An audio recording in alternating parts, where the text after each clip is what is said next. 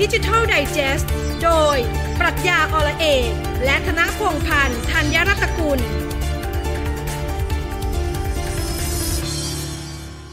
สวัสดีครับ สวัสดีพี่พศสวัสดีคุณผู้ฟังทุกทท่านนะครับ สวัสดีคุณสวัสดีคุณคิวแล้วก็ผู้ฟังทุกท่านด้วยครับผมทำธรรมะสวัสดีนะครับ ตอนนี้เราจะต้องธรรมะสวัสดีกันนะครับทักทายทุกๆท่านนะครับ ก็ดิจิทัลไดจ e s t ครับแต่ละสัปดาห์เราก็จะ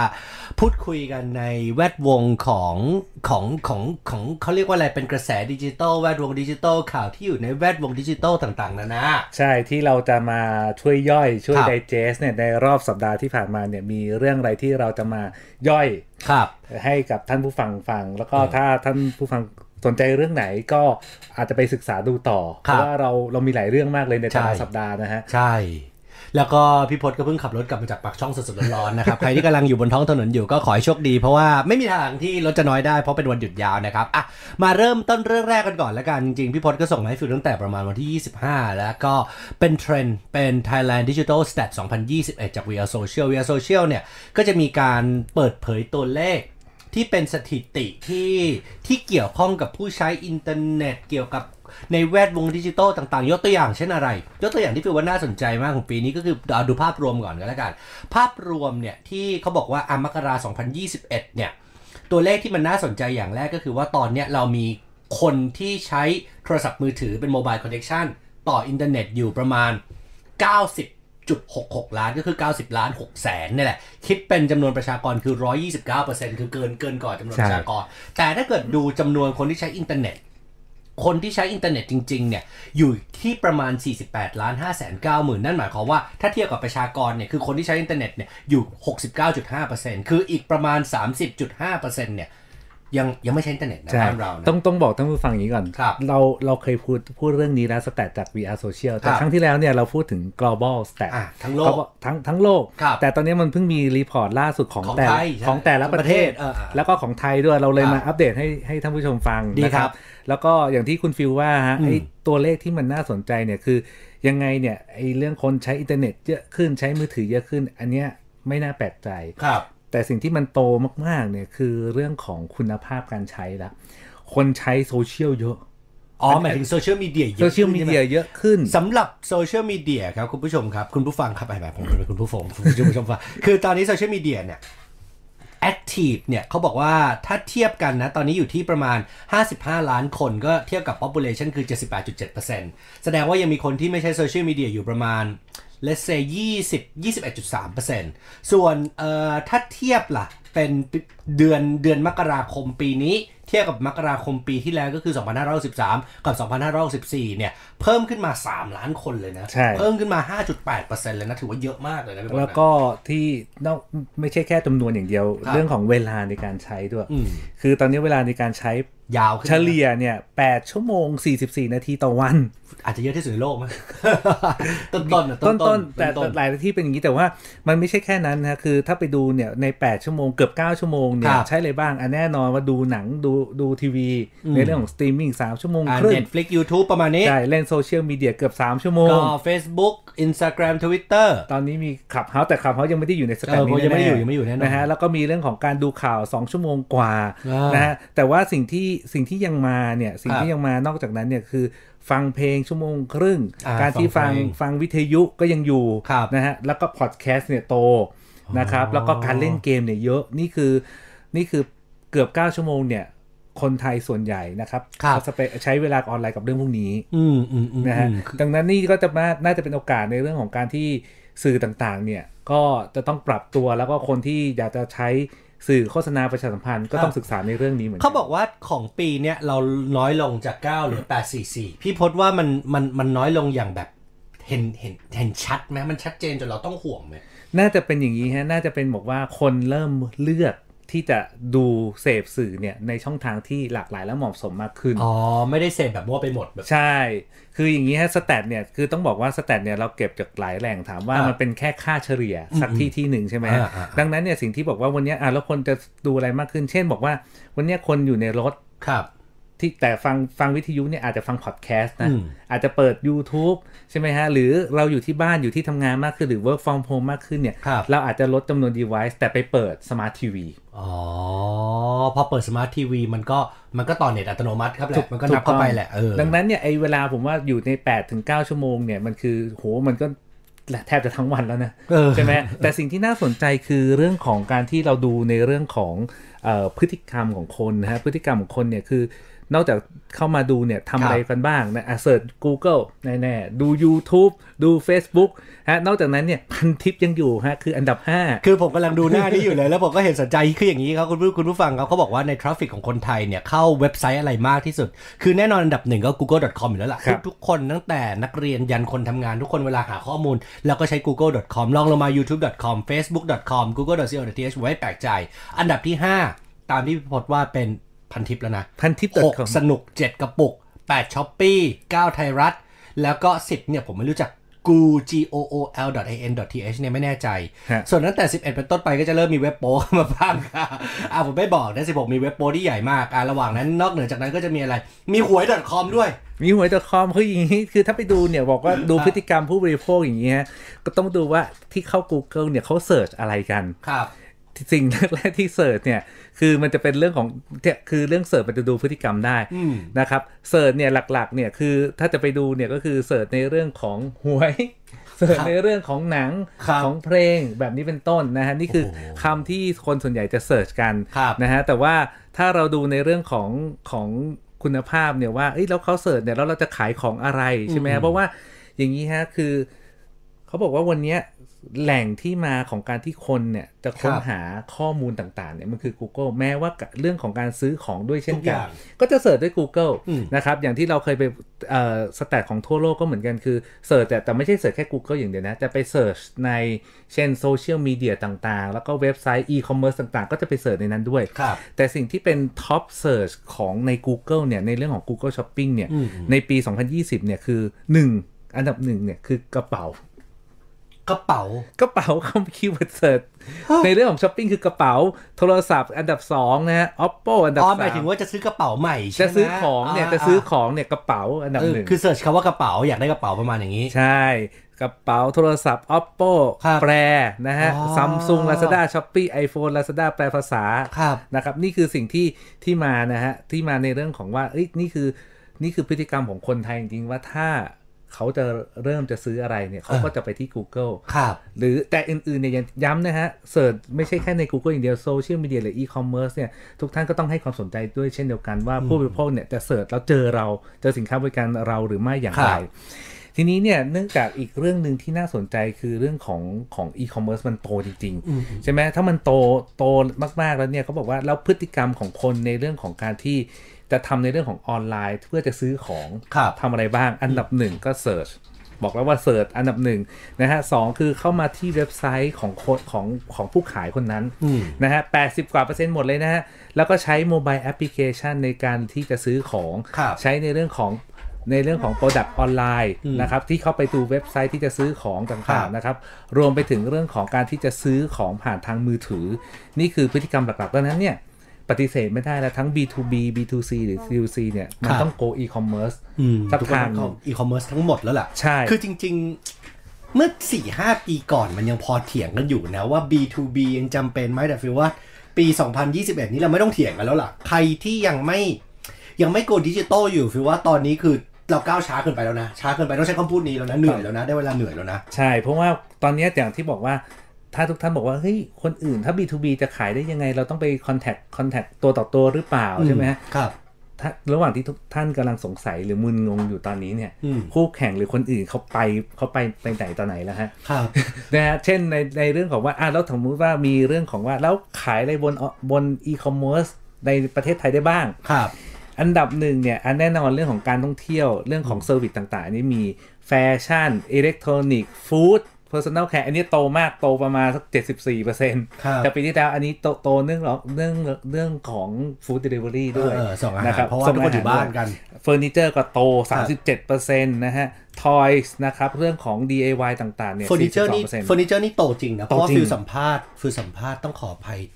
น่าจะเป็น SB ผมจำไม่ได้แล้วขอขอโทษจริงๆนะ แต่ว่าตอนที่คุยกับเขาเขาก็บอกว่าวันครั้งแรกปีที่แล้วอะตอนที่รัฐบาลสั่งล็อกดาวน์อะ ตอนแรกเขาเครียดหนักมากเลยนะ เพราะว่าตอนนั้นอะเทรนด์กระแสคือทุกคนยังยังต้องเดินทางไปดูเฟอร์นิเจอร์เฟอร์นิเจอร์กับกับตาอยู่แล้วต้องเลือกอยู่แล้วก่อนนั้นเขานึกภาพไม่ออกจริง ๆ ว่าเฟอร์นิเจอร์จะขายออนไลน์ยังไง นั่นนั่นคือคำพูดที่ผู้บริหารใหญ่ท่านหนึ่งบอกเลยนะ แต่พอถึงเวลาปุ๊บพอเริ่มตั้งสติได้ไม่กี่วันพนักงานทุกคนเข้ามาบอกว่าดูออนไลน์ กลับกลายเป็นว่าเราเห็นพฤติกรรมเขาบอกเห็นพฤติกรรมเลยว่าถ่ายรูปมุมนั้นเนี่ยลองเอานี้ไปตั้งลองดูวัดขนาดตั้งตั้งแล้วกลับกลายเป็นว่าตลาดออนไลน์โตอย่างแบบ ก้าวกระโดดเลยอะใช่เออดังนั้นเนี่ยคือบอกบอกแล้วว่าถ้าเป็นแบบนี้เนี่ยคือกลับมาเรื่องเดิมคือ มันขึ้นอยู่กับประสบการณ์ของลูกค้า หรือภาษาอังกฤษเขาจะใช้คำว่า customer experience ครับคำนี้แต่ดังดังมากๆแล้วก็ พอดีทาง Adobe อืมเพิ่งออก report ล่าสุดเมื่อสัปดาห์ที่แล้วครับบอกว่าการตลาดในยุคเนี้ยนะครับมันคือใช้คำว่า experience ทั้งนั้นเลย คือใช้ประสบการณ์ทั้งนั้น ประสบการณ์ทั้งนั้นเลย แต่ประสบการณ์ไม่ต้องจะออนไลน์ก็ได้จะออฟไลน์ก็ได้แต่สุดท้ายต้อง blend กัน ก็คือสร้าง customer journey หรือเส้นทางการการประสบการณ์ของลูกค้าของเราครับก่อนระหว่างและหลังเช่นเฟอร์นิเจอร์แบบเนี้ยเขาไม่มาร้านเราไม่ได้ทำไงอะเราก็ทำออนไลน์แคตตาล็อกสิอืม ทำ dimension สิหรือครับถ้ายังไม่ยังไม่สามารถทำ augmented reality ว่าเอาแอปของเราเนี่ย เลือกเฟอร์นิเจอร์แล้วมาถ่ายในเช่นครับที่บ้านของเราเนี่ย อย่างอย่างเช่นแอปของ i ีเกียได้อืมเราก็ให้พนักงานเนี่ยวัดวัด manual เลยแล้วซึ่งโดยปกติวางฟิลว่าคนส่วนใหญ่ในประเทศเราที่ช้อปปิ้งเฟอร์นิเจอร์ก็ยังไม่ได้ต้องการ AR ถูกนะต้องใช่ไหมยังต้องการให้ให้ช่วยวัดตรงนี้ให้หน่อยช่วยวัดดูความยาวตรงนี้ให้หน่อยความกว้างด้านหลังให้หน่อยสุดท้ายก็กลับมาเรื่องเดิมคือความเป็นมนุษย์นั่นแหละเออความใส่ใจใช่ลูกค้าใช่ใช่การบริการการใช่ serviceครับคือถ้าบอกว่าลำคาญลูกค้าบอกอะลูกค้าถามไปวัดเลยนั่เอนงแหละอ้าวไปวัดเองสิเปลี่ยนนะ คุณจะไม่มีทางผิดการขายได้ใช่ใช่ใช่เป็นจงคิดซะว่าเขาอะเหมือนกับเดินทางมาที่โชว์รูมอะเขามาเจอกับคุณแล้วเขาสนใจแล้วไม่งั้นนะฟูเชื่อว่าหลายคนอะ ไม่อยากทักหรอกขี้เกียจเราก็ขี้เกียจทักไป แล้วปุ่ม Facebook ไอ้ปุ่มที่มันไปทักอัตโนมัติอะพี่เคยฟูเกลียดปุ่มนั้นมากเลยนะฟูแบบจะบางทีแค่อยากจะดูรายละเอียดก่อนยังไม่ได้อยากจะทักไปอะไรอย่างเงี้ยเป็น messenger ไงแล้วก็เออจะใช้แชทบอทแต่สุดท้ายเนี่ย หลายท่านคิดว่ามันง่ายครับคืออย่างที่บอกคือถ้ามันง่ายเนี่ยมันมันไม่มีอะไรมันก็มาควบคู่กับคำว่ามักง่าย คือเช่นบอกว่าอะงั้นใช้แชทบอทสิแต่ครับกลายเป็นว่าเราไม่ได้ไปใส่ใจลูกค้าหรืออภาษาอังกฤษเขาจะเรียกว่า empathize อ่าครับใช่ไหมว่าลูกค้าเนี่ยต้องการอะไร เช่นบอกว่าวันเนี้ย ไอ้ครีมโตใช่ไหมอาหารเสริมโตแฟชั่นโตถามว่าทำแล้วทำไมลูกค้าถึงซื้อกลับไปดูแต่ละเพจนะฮะ ที่ขายดีนะอืมจะเห็นว่า customer service หรือคนตอบคนตอบในเรื่องของ inbox เนี่ยโอ้โหสำคัญมากสำคัญมากๆสำคัญมาก เพราะครับลูกค้าเรียกลูกค้ามาเราลงโฆษณาแทบตายครับเพราะเดี๋ยวนี้ใครๆก็ทำโฆษณาออนไลน์ ใช่ มันแพงนะอืมและสมมุติว่าลูกค้า 100 บาทที่เราจ่ายไปเนี่ยเราได้กำไรหรือ return on investment เนี่ยคืนทุนเนี่ย เท่าไหร่ครับใช่ไหมฮะดังนั้นสิ่งที่สำคัญคือเรียกมาร้อยคนเราปิดการขายได้กี่คนอืมนี่คือสิ่งที่สำคัญต่างหากนอกจากเรื่องนี้เนี่ยก็คือที่มันโตมากๆเนี่ยก็คือเรื่องของเมื่อกี้บอกแล้วพวกของเล่น DIY เรื่อง hobby ก็โตมากๆเพราะคนเบื่อไงครับใช่ไหมฮะแล้ววันเนี้ยเทรนด์อีกเรื่องหนึ่งก็คือว่าคนจะเริ่มในเรื่องของเอ่อ work from anywhere เดี๋ยวเราจะมาพูดเรื่องเบรกสองกันครับนี่คือเป็นเรื่องของเทรนด์อีกอันหนึ่ง แล้วก็เรื่องของ digital music กับวิดีโอเกมอืมก็มานะครับฮะนี่คือสิ่งที่บอกว่าภาพรวมที่มันเกิดขึ้นว่ามันมันโตแล้วมันโตเท่าไหร่มันโต อีคอมเมิร์ซเนี่ยมันโตประมาณสัก 42.8เปอร์เซ็นต์คนอื่นก็ติดลบกัน 42.8อะโตโหมหาศาลมากเลยครับ ใช่ แล้วก็อีกเรื่องหนึ่งเนี่ยถามว่าแต่วันเนี้ยมันมี stat stat เนี่ยมันมันมันเป็นสิ่งที่บ่งชี้บางอย่าง บอกว่าครับวันเนี้ยต้อง go online อย่างเดียวไหมอืมไม่ใช่นะ วันเนี้ย search engine คืออันดับหนึ่งก็จริงนะครับแต่อันดับสองฮะคือโฆษณาบนทีวี โตเหรอครับโต และมันคือสัดส่วนหลักที่ที่ผู้บริโภคเนี่ย จะจะซื้อสินค้าของคุณ โตนี่คือเขาบอกว่าโตยังไงครับ โตหมายถึงว่าผู้บริโภคยังยังให้ความสำคัญอยู่ว่าบอกว่าอ๋ออ่อ่าวันเนี้ยบอกว่าฉันจะไปซื้อของสักอย่างหนึ่งซื้อสินค้าสักอย่างหนึ่งใช่ไหมฮะครับ เราคิดว่าเอ้ยเม็ดเงินโฆษณาในสื่อในสื่อแบบดั้งเดิมแล้วกันอืมที่อย่างเช่นทีวีเนี่ยมันต้องมันต้องลดลงแน่ๆครับใช่ไหมแต่กลับกลายว่าพอพฤติกรรมผู้บริโภคไปถามผู้บริโภคโดยโดยรวมอ่าบอกว่าอันดับหนึ่งเนี่ยเฮ้ย search เราต้องเจอนะครับสินค้าบริการแต่อันดับสองฮะโฆษณาทีวีก็ยังต้องมีฉันต้องเห็นในทีวีมันคือความน่าเชื่อถือออ่าดังนั้นเนี่ยเราจะเห็นหลาย ๆ แบรนด์เลยว่าถ้าเริ่มจะเป็น mass ขายทั่วประเทศมากขึ้นครับก็จะยิงทีวี แต่ทีวีอย่างเดียวไม่พอนะ ออนไลน์โซเชียลก็ต้องมาด้วยนะครับ รวมไปถึงเรื่อง ad บนโซเชียลก็ต้องมี ad บน mobile แท็บเล็ตก็ต้องมีครับหรือสุดท้ายเนี่ยสมมุติว่าเขาสนใจแล้วจะไปอืมเจอในทีวี จะไปเจอใน Google เจอโซเชียลสุดท้ายเขาก็ต้องสต้องไปดูในเว็บไซต์อืมว่าสินค้าบริการของคุณเนี่ยมีรายละเอียดอย่างไร น่าเชื่อถืออย่างไร เว็บไซต์ยังก็ยังต้องมีอยู่ เว็บไซต์ก็ยังต้องอัปเดตอยู่เหมือนเดิม ใช่ อันนี้แต่ขึ้นอยู่กับว่าว่าบอกว่าไม่ใช่บอกว่าทุก แบรนด์ทุกบริษัทต้องทำแบบนี้นะอืมคุณต้องกลับไปดูว่าลูกค้าของคุณเป็นแบบไหนแล้วครับ แต่ถ้าเกิดคุณไม่มีเว็บไซต์อย่างน้อยเนี่ยก็อัปเดตข้อมูลในเพจ Facebook หน่อยก็ดีนะครับในเพราะเพราะหลาย ๆ เจ้าเนี่ยเข้าใจแหละว่ามีลูกค้าทุกวัน แต่เข้าไปดูแบบโพสต์ครั้งสุดท้ายเมื่อ 3 เดือนก่อนอย่างเงี้ยผู้บริโภคก็จะเริ่มกลัวว่าเฮ้ยเขายังขายของอยู่หรือเปล่าใช่เขายัง active อยู่หรือเปล่าเขายังมีความน่าเชื่อถืออยู่หรือเปล่าอะไรอย่างนี้ด้วยใช่ฮะแล้วที่นี่ก็คือนี่คือสิ่งที่บอกว่าเราต้องมาใส่ใจในเรื่องของดิจิตอลว่าครับพฤติกรรมผู้บริโภคมันเปลี่ยนไปไม่ใช่แค่ทั่วโลกนะ ของไทยเราก็เปลี่ยนไปอืมอืมในเรื่องของ active user ด้วย คนไทยก็ใช้ใช้ mobile mobile เอ่อเรื่องของสมาร์ทโฟนเยอะ โดยในโดยเฉพาะเรื่องของ mobile application ครับใช้อะไร Facebook อันดับหนึ่งอีกนะอืม Facebook Line Facebook Messenger แต่อันดับ4ฮะ อันดับ 4 ไม่ใช่โซเชียลเลยนะ คือ Lazada อันดับ 5 คือ Shopee คือช้อปปิ้งนี่แหละช้อปปิ้งมาแรงแล้วสังเกตนะพอพอเราสังเกตเนี่ย คือเวลาเราไปเจอใครก็แล้วแต่เราได้ยินเสียง notification ตึ้งตึงตึ้งตึงขึ้นมาครับเสียงไม่ไม่เสียง Lazada เสียง Shopee หรอ เพราะว่าเขารอดีลไง มันมีโปรโมชั่นแล้วมันต้องซื้อเลยอ๋อนี่คือทำให้เนี่ยยอดยอด active user ของ mobile app เนี่ยทำไม อันดับ1 2 3เนี่ยคือโซเชียลแน่มีหน้าเพราะฟิลเนี่ยเป็นคนที่ไม่เปิดเสียงมือถือมา5-6ปีแล้วพี่ ดังนั้นฟิลก็เลยรู้สึกว่าทำไมเราไม่เคยช็อป Shopee หรือ Lazada ทันเลยๆก็เพราะว่ามันพลาดไปแล้ว แล้วเราหก็ดไม่เคยวเปิดไง notification ด้วยฟิลไม่เคยมี notification ไม่เคยใช่มีอะไรเลยอะเออนี่คือพฤติกรรมที่บอกว่าเฮ้ยคนช็อปออนไลน์เยอะจริงๆนะครับแล้วก็อีกเรื่องหนึ่งเนี่ยคือนอกจากนอกจากอันดับ 4 5 Lazada กับ Shopee เนี่ยอันดับ 6 Instagram อะโซเชียลแล้วแต่7ฮะคือ K Plus ฮะอืมแอปพลิเคชันของกสิกรธนาคารกสิกรไทย คืออันดับ 7 แล้วก็อันดับ 8 คือ Twitter ก็โซเชียล อันดับ 9 ฮะ คือ SCB Easy ของไทยพาณิชย์ใช่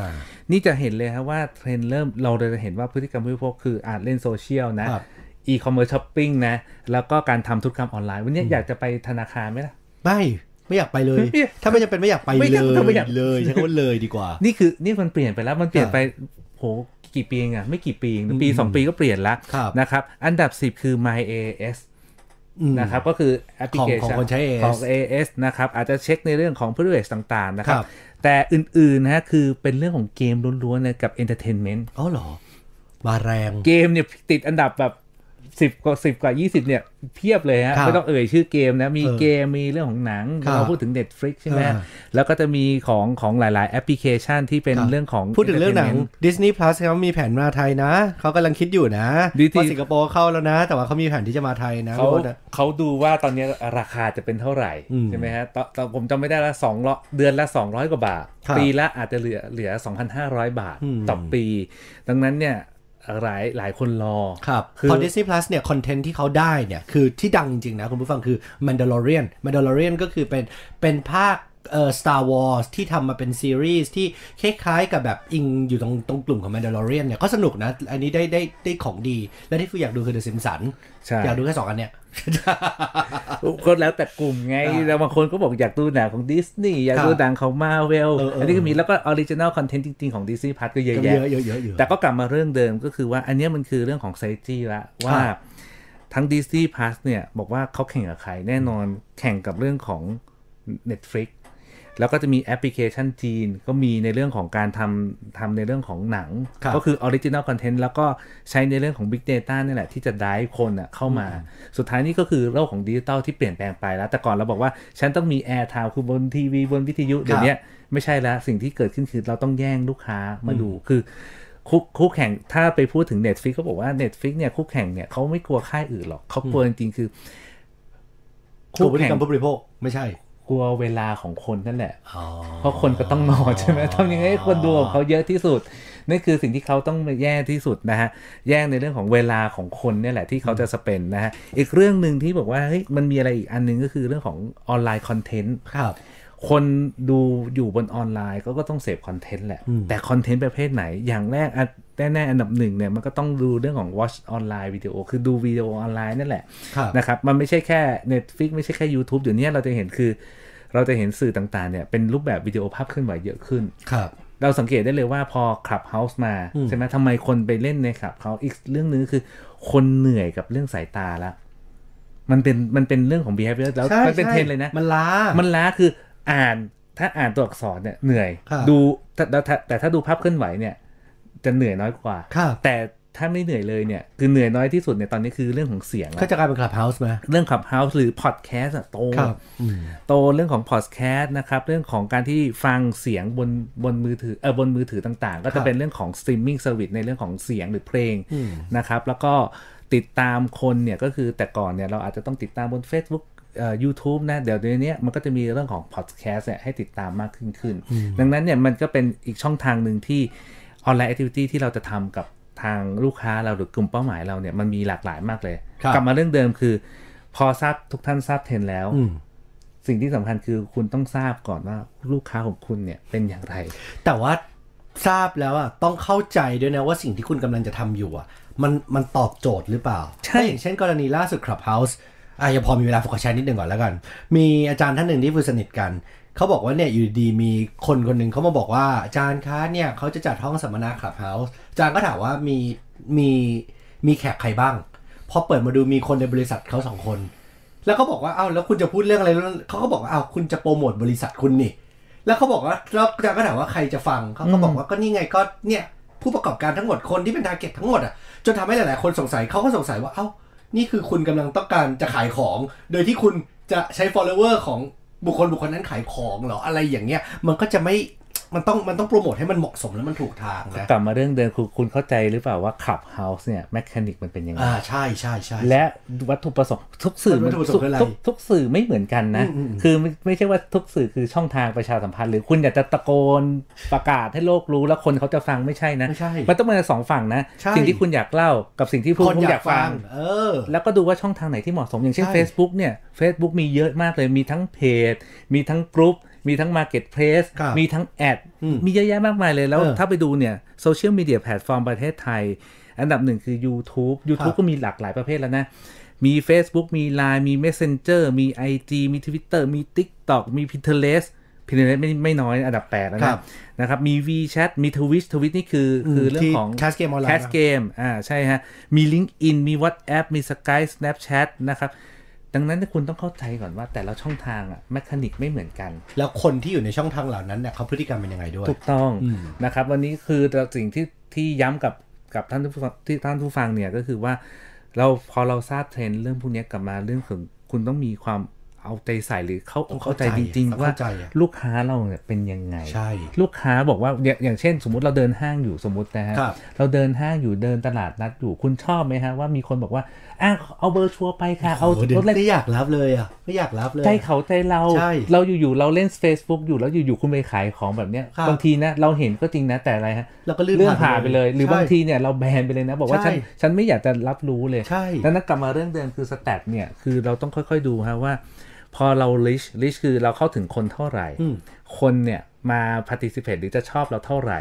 แล้วคนจะทักเราเท่าไหร่ แล้วคนจะกลับมาซื้อเราไหมอืมพอซื้อเสร็จซื้อซ้ำแล้วบอกต่อไหมอืมนี่คือ step ของการทำการตลาดพื้นฐานเลย ก็คือเรื่องของการทำการตลาดเนี่ยด้วยแนวคิด 5A ครับ 5A ก็คือเรื่องของต้องการให้รู้จักก่อนนะครับนะครับพอรู้รู้จักแล้วก็สร้าง attention ของคน พอสร้าง attention ของคนเขาเขาอยากจะทักเข้ามาครับละ เขายังไม่ซื้อนะอ่าเขาจะถามว่าสมมุติว่าคุณฟิวบอกเฮ้ยอาหารนี้อร่อยไหมขออืมขอคุยกับเชฟหน่อยขอคุยกับครับพนักงานข้างหน้าเออหน่อยที่รู้เรื่องหน่อยทัก inbox ไปครับแล้วก็ซื้ออืมซื้อเสร็จซื้อซ้ำบอกต่อ นี่มันคือ journey ไงอ่าดังนั้นพอมันเป็น journey เนี่ยแม้แต่ทาง Adobe ที่เพิ่งออก report ล่าสุดเนี่ยก็บอกว่าคุณต้องเข้าใจในเรื่องของ customer experience หรือประสบการณ์ผู้บริโภคอืมโดยสิ่งหลักที่จะต้องทำคือเรื่องของการที่ วิเคราะห์ในเรื่องของ customer journey ก่อนระหว่างและหลังใช้บริการของคุณเป็นอย่างไรบ้างแล้วคุณพัฒนาปรับปรุง แต่สิ่งที่สำคัญนะเขาบอกว่าเทคโนโลยีทั้งหลายแหล่ครับดิจิตอลที่จะใช้ทั้งหลายแหล่อืมเนี่ยไม่สำคัญเท่าเลยเนี่ยเข้าการที่คุณมีความเข้าอกเข้าใจลูกค้าอย่างอันนี้แท้สำจริงคัญที่สุดคุณต้องเข้าใจลูกเขาค้าคุณเขาใช้คำว่า empathize เลยนะครับ empathize เลยแล้วสิ่งที่ต้องการคือเมื่อคุณต้องการสร้าง customer experience ใช่ไหมอืมสิ่งที่บริษัทมักจะละเลย คือลืมสร้าง employee experience การดิจิทัลไดจ e s t โดย ปรัชญาอละเอกและธนพงษ์พันธ์ธัญรัตนกุล พี่บอสบอกว่าต้องสร้างเป็น ex employee experience ด้วย ใช่ คืออย่างนี้ฮะ ต้องต้องไล่ก่อนว่าเดี๋ยวให้ท่านผู้ฟังจะได้ไปไปศึกษาเพิ่มเติมหรือไป research เพิ่มเติมในเรื่องของ report นี้ report เนี้ยของ Adobe เพิ่งออกมาเลยเมื่อสัปดาห์ที่แล้วคือ 2021 Digital Trends อืม Adobe search คำนี้จะเจอเลย แล้วเป็นครับ free report นะครับ สิ่งที่ทาง Adobe เนี่ยทำ report นี้ขึ้นมาเนี่ยคือโดยสรุปนะฮะ โดยสรุปก่อนคือ ต้องให้ความทั้งฝ่ายการตลาดและฝ่ายไอทีเนี่ยทั่วโลกเลยนะ จะต้องให้ความสำคัญเกี่ยวกับจิตใจและความรู้สึกของลูกค้ามากยิ่งขึ้นอืมยังไม่พอและต้องให้ความสำคัญกับพนักงานในฐานะที่เป็นทรัพยากรสำคัญของบริษัท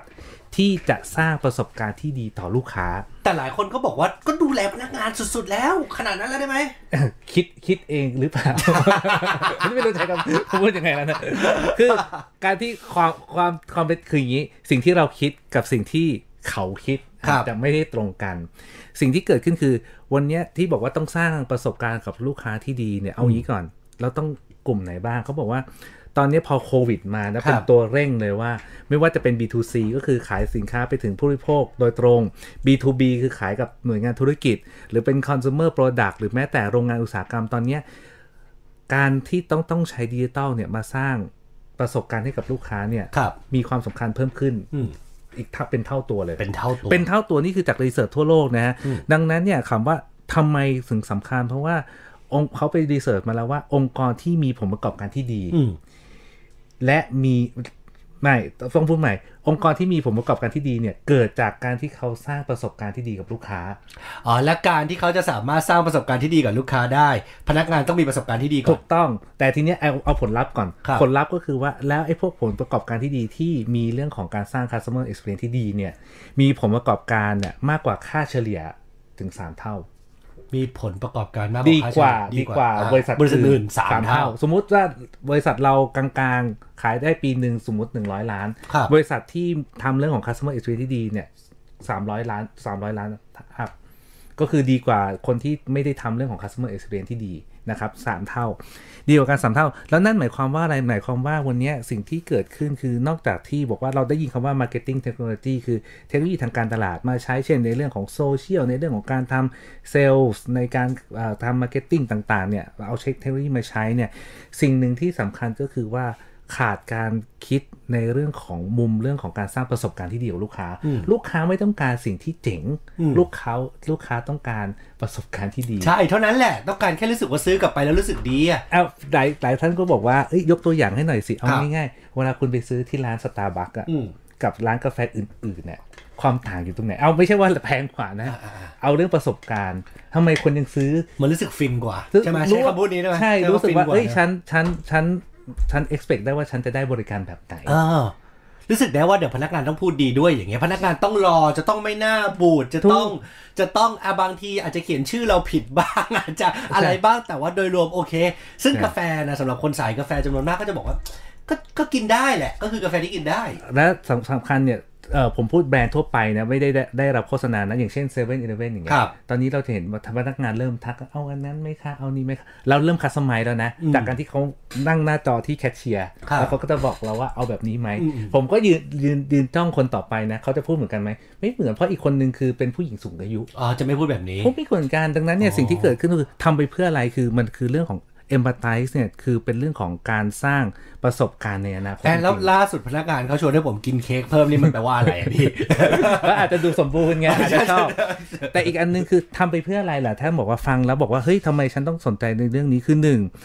เนื้อเอ่อการให้เรื่องของประสบการณ์กับลูกค้า จากการที่บอกว่าคุณให้พนักงานเนี่ยเริ่มมีเครื่องไม้เครื่องมืออมในการที่บอกว่าไม่ใช่บอกว่าอะ ไปทำให้ดีนะ มันไม่ใช่นะ คุณต้องให้ให้ความรู้ให้เครื่องไม้เครื่องมือบางอย่างเนี่ยเพื่อให้เขาสร้างประสบการณ์ที่ดีกับลูกค้าแล้วเนี่ยทำไปเพื่อหนึ่งเมื่อลูกค้าได้ดีเนี่ยเขาก็จะซื้อของเรามากยิ่งขึ้น และเมื่อซื้อของเรามากยิ่งขึ้น เขาก็จะซื้อซ้ำและบอกต่อให้เราใช่ใช่นี่คือใช่นี่คือประเด็นเลยและสุดท้ายฮะเอาสั้นๆก่อน สุดท้ายเขาบอกว่าวันเนี้ยสิ่งที่แบรนด์ที่ทำเรื่องของ customer experience ที่ดีเนี่ยครับ นอกจากมีผลประกอบการที่ดีกว่าบริษัทอื่น ๆ ทั่ว ๆ ไปแล้ว 3 เท่าเนี่ยสิ่งที่เขาวัดว่าทำไมถึงทำได้ดี คือเขาบอกว่าแบรนด์แบรนด์นั้นเนี่ยมีเรื่องของการสร้างแบรนด์ purpose ที่ดีแบรนด์ purpose คืออะไรคือบอกว่าวันเนี้ยฉันจะเป็นองค์กรที่ดีต่อสังคมนะ วันนี้ฉันไม่ได้มาทำงานเพื่อหาเงินอย่างเดียวนะแต่ต้องการสร้างคุณค่า ให้กับลูกค้าให้กับสังคมให้กับสิ่งแวดล้อมให้กับประเทศชาติ อะไรมากกว่าแค่ความคิดจะฟันหัวเข้าบ้านถูกต้องดังนั้นเนี่ยพอพนักงานเริ่มอิน พอพนักงานรู้สึกว่าฉันคือคือบางเป็นบางเป็นเป็นซัมวันแล้วอะอ่าว่าฉันฉันไม่ได้ทำงานเพื่อเงินเนี่ยแต่ฉันกำลังสร้างคุณค่าแบบนี้อยู่เนี่ยนี่คือ องค์กรของคุณเริ่มจะทำเรื่องของ employee experience ที่ดีแล้ว แต่ employee experience ที่ดีไม่ใช่แค่มอบเรื่องของ training เรื่องของ tool เครื่องไม้เครื่องมือเทคโนโลยีต่างๆ ให้เขาใช้อย่างเดียวนะ แต่ต้องมีเรื่องของความใส่ใจอืมไม่ว่าจะเป็น mission ขององค์กรใช่ไหมฮะวัตถุประสงค์ขององค์กรเนี่ยคือต้องไม่ใช่แค่เรื่องเงิน แต่ต้องเพื่อสังคมด้วยอืมต้องมีอะไรมากกว่านั้นด้วย ใช่ ดังนั้นโดยสรุปเนี่ยคือ report ของ Adobe 2021 Digital Trends ก็จะบอกว่า พยายามเข้าใจคนอื่น นึกถึงความคือใจเขาใจเรานี่คือในการสร้างอนาคตของลูกค้านะครับ อีกเรื่องหนึ่งคือต้องวิเคราะห์และปรับเปลี่ยนสู่ customer journey ที่ดีขึ้นให้ลูกค้าเนี่ย คือลูกค้าไม่ซื้อเราเขาก็ไปซื้อคนอื่นนะใช่ เพราะเขาจะซื้ออยู่แล้วอะเออแบรนด์เขาไม่มาทักหรอกแค่นั้นเองอะนี่เอาสั้นๆก่อนครับเพราะจริงๆเนี่ยมีอีก 2 หัวข้อครับ ที่ผมพยายามวันเนี้ย จะต้องเอาให้จบอืมนะครับ ถ้าท่านใดผมผมจะบอกแล้วว่า เวลาเราพูดเนี่ยเรา digest เนาะครับในรูปแบบเราพยายามจะย่อยนะรายการรายการเราดิจิตอล digest ใครสนใจก็ไปเสิร์ชต่อแล้วหรือผมจะไปโพสต์ข้อมูลแหล่งข้อมูลที่ผมหามาเนี่ย อยู่ใน Facebook Group ของเรา คือครับ Facebook Group Digital Digest อืม FM 96.5 นะครับ อีกเรื่องหนึ่งเนี่ย ที่จริง ๆ เนี่ย เอาอย่างนี้ เรื่องก่อนก่อนก่อนขึ้นสัปดาห์เนี้ยใจจริงนะ คือยังไม่เข้าวันศุกร์เนี่ย ผมคิดว่าผมอยากพูดเรื่อง Digital Transformation ยังไงครับ คืออาจจะแปะไว้สัปดาห์หน้า คือโอเคผมไปเจอ report หนึ่งเนี่ยของ Accenture Accenture คือครับบริษัทที่ปรึกษาจัดด้านไอทีเออระดับโลกด้านแรงงานอืมนะครับเขาออก report มาผมจำได้เลยเมื่อปีที่แล้ว ปีที่แล้วเนี่ยประมาณพฤษภาคม ผมจำได้แล้วว่าผมพูด report นี้บ่อยมากคือ พอโควิดมาทั่วโลกใช่ไหมครับเขาบอกว่า 3 เดือนที่ผ่านมาเนี่ย ที่โควิดมา นี่คือปีที่แล้วนะ พฤษภาคมปีที่แล้ว 3 เดือนที่ผ่านมาเนี่ย เท่ากับระยะเวลาการทำดิจิ t a ลทรานส์ฟอร์เมชันเนี่ย ในช่วงระยะเวลาปกติก่อนที่ไม่มีโควิดเนี่ย เท่ากับ 3 ปี ผมก็ไม่แปลกใจ เพราะทุกบริษัทบอกเหมือนกัน บอกว่า transform ไปสู่ดิจิตอลเพราะโควิดล้วนๆเลย โควิดล้วนแต่ล่าสุดแอ c เซนเตอร์รีพอร์ตสัปดาห์ที่แล้วเหมือนกันเออแต่อันนี้มันลึก แล้วผมว่าอาจจะแปะท่านผู้ฟังสัปดาห์หน้าจะมาลงลึกเรื่องนี้คือครับปีปีที่แล้วเนี่ยสามเดือนเท่ากับสามปีอืม แต่ปีเนี้ยก็คือไอ้กุมภาพันธ์ปีเนี้ย2021 บอกว่า ช่วงระยะเวลาโควิดเนี่ยหนึ่งถึงสองปีที่ผ่านมาเนี่ย เกิดการทำ digital transformation คือหลาย ๆ ภาคส่วนธุรกิจเนี่ยเอาดิจิตอลมาใช้อย่างหนักหน่วงครับ เท่ากับ 10 ปีที่ผ่านมาก่อนหน้านี้ โอ้โห10ปี นี่คือเขาใช้คำว่า decade เลยนะ เออเออ decade แล้วเออ decade ดังนั้นเนี่ยนี่คือสิ่งที่บอกว่า ไม่ว่าทุกกิจทุกธุรกิจเนี่ยจะอยู่ในสเกลใดก็ตาม เช่น เป็นกิจกรรมคนเดียวเป็น SME เป็นบริษัทขนาดใหญ่ใหญ่มาก หรือแม้ครับแต่ภาครัฐหรือระดับประเทศเนี่ยจะต้องทำ digital transformation อย่างจริงจังสักที และนี่เป็นเหตุผลหนึ่งฮะที่ทำให้ประเทศเวียดนามครับเป็นประเทศหนึ่งที่มีอัตราการเติบโตของเศรษฐกิจสูงที่สุดในโลกอ๋อเพราะว่าทั้งภาคส่วนเลยทั้งระดับรากหญ้า ทั้งระดับสังคม ทั้งระดับบริษัทเอกชนห้างร้านรัฐบาลเนี่ย ใช้ใช้ดิจิทัล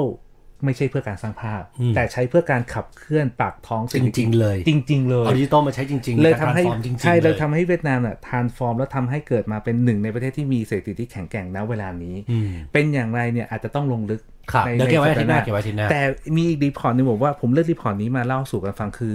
ของ World Economic Forum เขาบอครับว่าวันเนี้ยเอ่อ ทั่วโลกเริ่มเห็นทิศทางว่าจะมีเรื่องของมีวัคซีนละอืมและมองข้ามช็อตแล้วว่า ตอนนี้ต้องมองเรื่องของ post pandemic แล้วก็คือครับหลังจากโควิดเนี่ยจบจะเกิดหมดอะไรแล้วขึ้นอืมดังนั้นเนี่ยรูปแบบ future of work หรือรูปแบบการทำงานเนี่ยเขาจะเปลี่ยนไป รู้ว่าต้องเปลี่ยนอะแต่เปลี่ยนอย่างไรอืมเขาก็ไปสสำรวจเซอร์เวยผู้บริหารระดับ CEO 3,000 คนทั่วโลกเลยฮะ ในเครือข่ายของ World Economic Forum เนี่ย จนได้ประเด็นแบบนี้ฮะเขาบอกว่าสิ่งที่ต้องทำเลยเนี่ย คือทุกองค์กรจะบอกว่าฉันจะต้องทำทุกอย่างแหละ แต่มันทำไม่ได้ไงอืมสิ่งที่คุณต้องทำคือคุณต้องจัดระดับความสำคัญหรือทำว่าจะทำอะไรก่อนหลังอ่าถูกต้องและให้ความสำคัญคือคุณมีทรัพยากรจำกัดคือ คนเวลาและเงินครับอ่าใช่สามอย่างเนี้ยดังนั้นเนี่ยสิ่งที่ต้องทำคือ priority priority อะไรบ้างหนึ่ง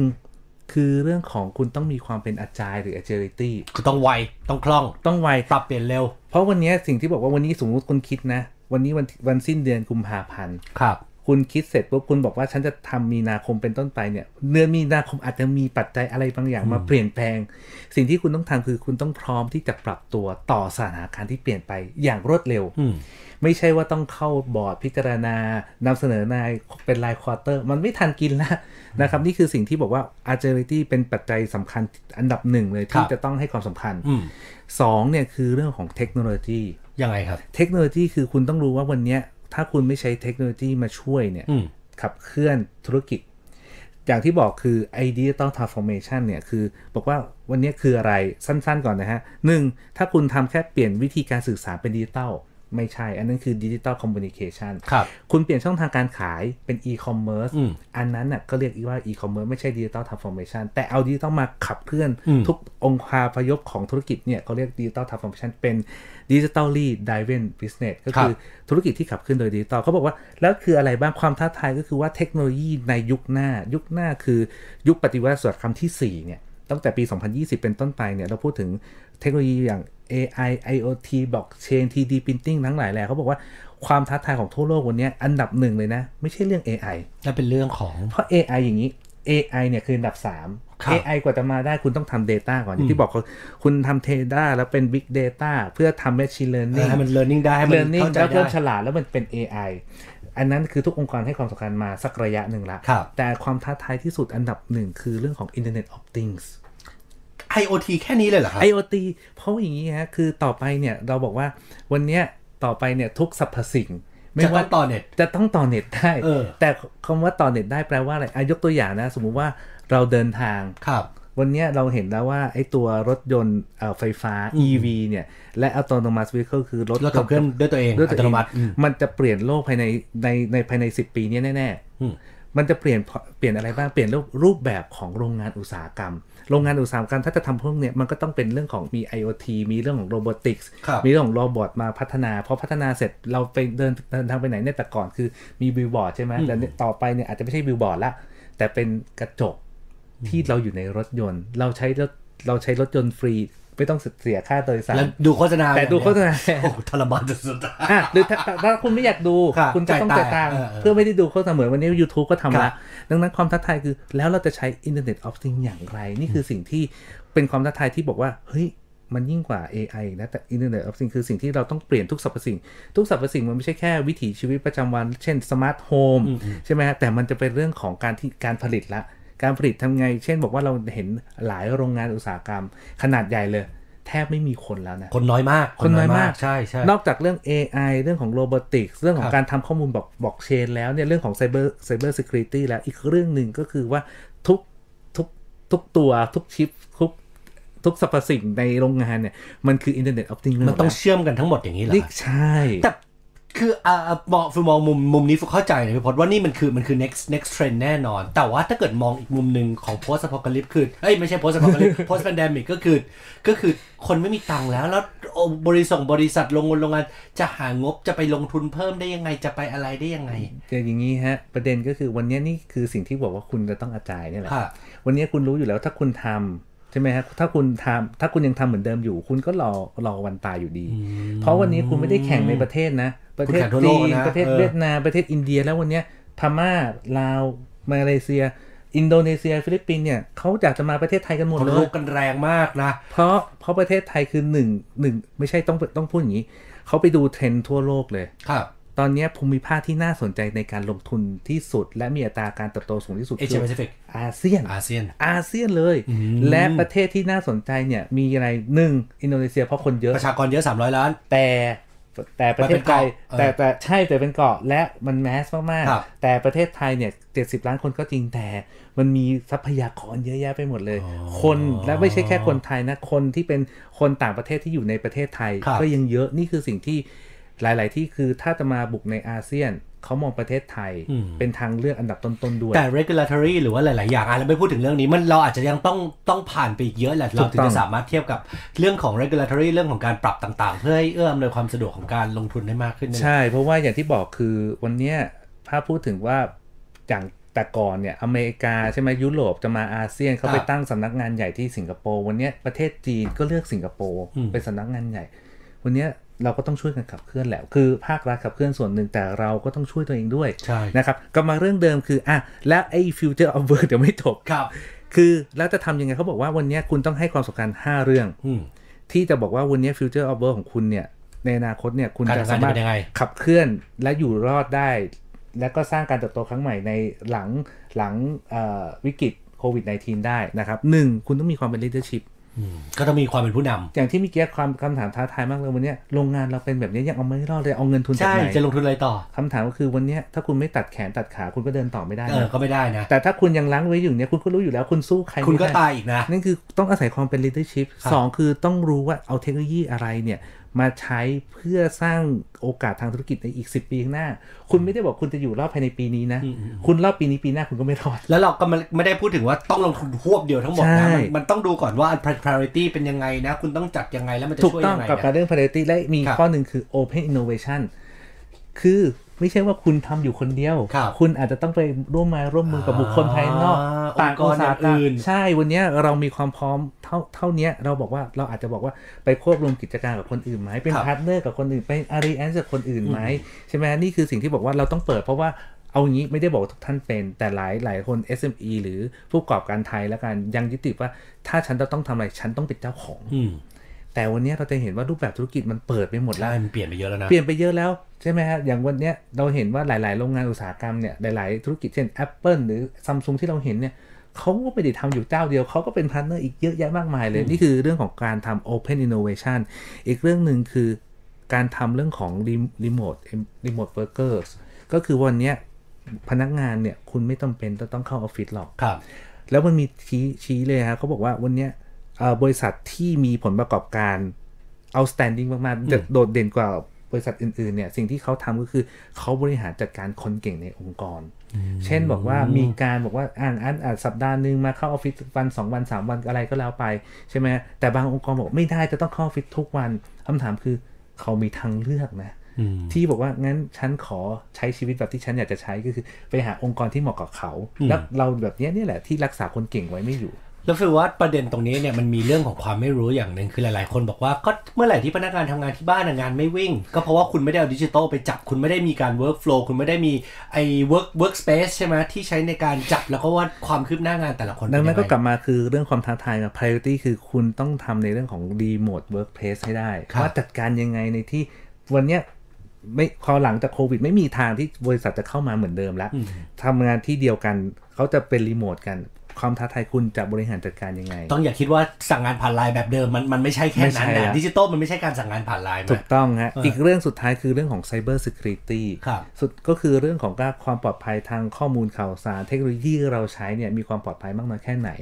หลาย ๆ คนก็ละเลยในเรื่องนี้ใช่ไหมฮะมันไม่อย่างที่บอกคือนอกจากเรื่องกฎหมายเนี่ยเช่น กฎหมายข้อมูลส่วนบุคคลคือ PTPA เนี่ยที่เราเคยคุยกันแล้วเนี่ยก็คือเรื่องของความปลอดภัยทางด้าน security คือ cyber security นี่คือสิ่งที่บอกว่าวันเนี้ยเราต้องให้ความสำคัญมากยิ่งขึ้นครับนะฮะแล้วก็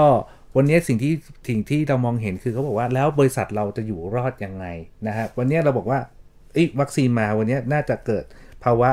หลังโควิดละหลังวิกฤต post covid ใช่ post covid จะเป็นยังไงเขาบอกว่าถ้าคุณจะเริ่มต้น คุณต้องให้ความสำคัญ 3 เรื่องอย่างแรกคือลูกค้า อืมอันนี้แน่นอน กับเรื่องเดิมก็คือกับ customer journey ใช่บอกว่าวันเนี้ยสิ่งที่บอกว่าคุณต้องการเรื่องของ customer experience ประสบการณ์ลูกค้าวันเนี้ยคุณก็ต้องถามว่าแล้วสินค้าบริการของเราเนี่ยตอบโจทย์ลูกค้าหรือเปล่า ถ้าไม่ตอบโจทย์คุณอาจจะต้องปรับฟีเจอร์ไหมปรับอย่างอื่นไหมปรับ core business ไหมครับวันเนี้ยเราเห็นเลยว่าอย่างเช่น RS เนี่ยวันนี้พูดกันเยอะเพราะว่าสื่อก็พูดกันเยอะนะ ผมก็เลยเอามาพูดเพื่อให้ทุกท่านเข้าใจเห็นภาพ เราเห็น RS เนี่ย เอ่อเปลี่ยนจากธุรกิจ entertainment ใช่ไหมฮะ ของเฮียฮอเนี่ย entertainment เป็น commerce ครับและต้นปีที่ผ่านมาเนี่ยกำลังจะ transform อีกรอบหนึ่งคือจาก commerce เนี่ยเป็นธุรกิจในเรื่องในด้านทวงหขนี้อง fin fintech เออ fintech fintech fintech คือทวงหนี้ใช่ไปควบรวมกิจใช่การใช่กับกับบริษัทเชสครับซึ่งเป็นบริษัททวงหนี้ก็จริงแต่ สิ่งวิสัยทัศน์ของเฮียฮอคือบอกว่าวันเนี้ยเขามี Database ทั้งฝั่งของ การขายของ e-commerce และเรื่องของธุรกิจทวงหนี้ และมีพนักงาน call center ที่แข็งแกร่งมากๆนะครับสิ่งที่เขาจะทำคือเขาจะวิเคราะห์ข้อมูลว่า เช่น ลูกค้าแต่ละคนเนี่ยควรจะบริหารจัดการเงินอย่างไร ควรจะทำเรื่องของเอาเรื่องของ finance ไอฟินเทคต่างๆ สินค้าบริการทางด้านการเงินน่ะมาช่วยในเรื่องของการขับเคลื่อนเศรษฐกิจ หรือสร้าง new S curve ใหม่ให้กับทาง RS อย่างไร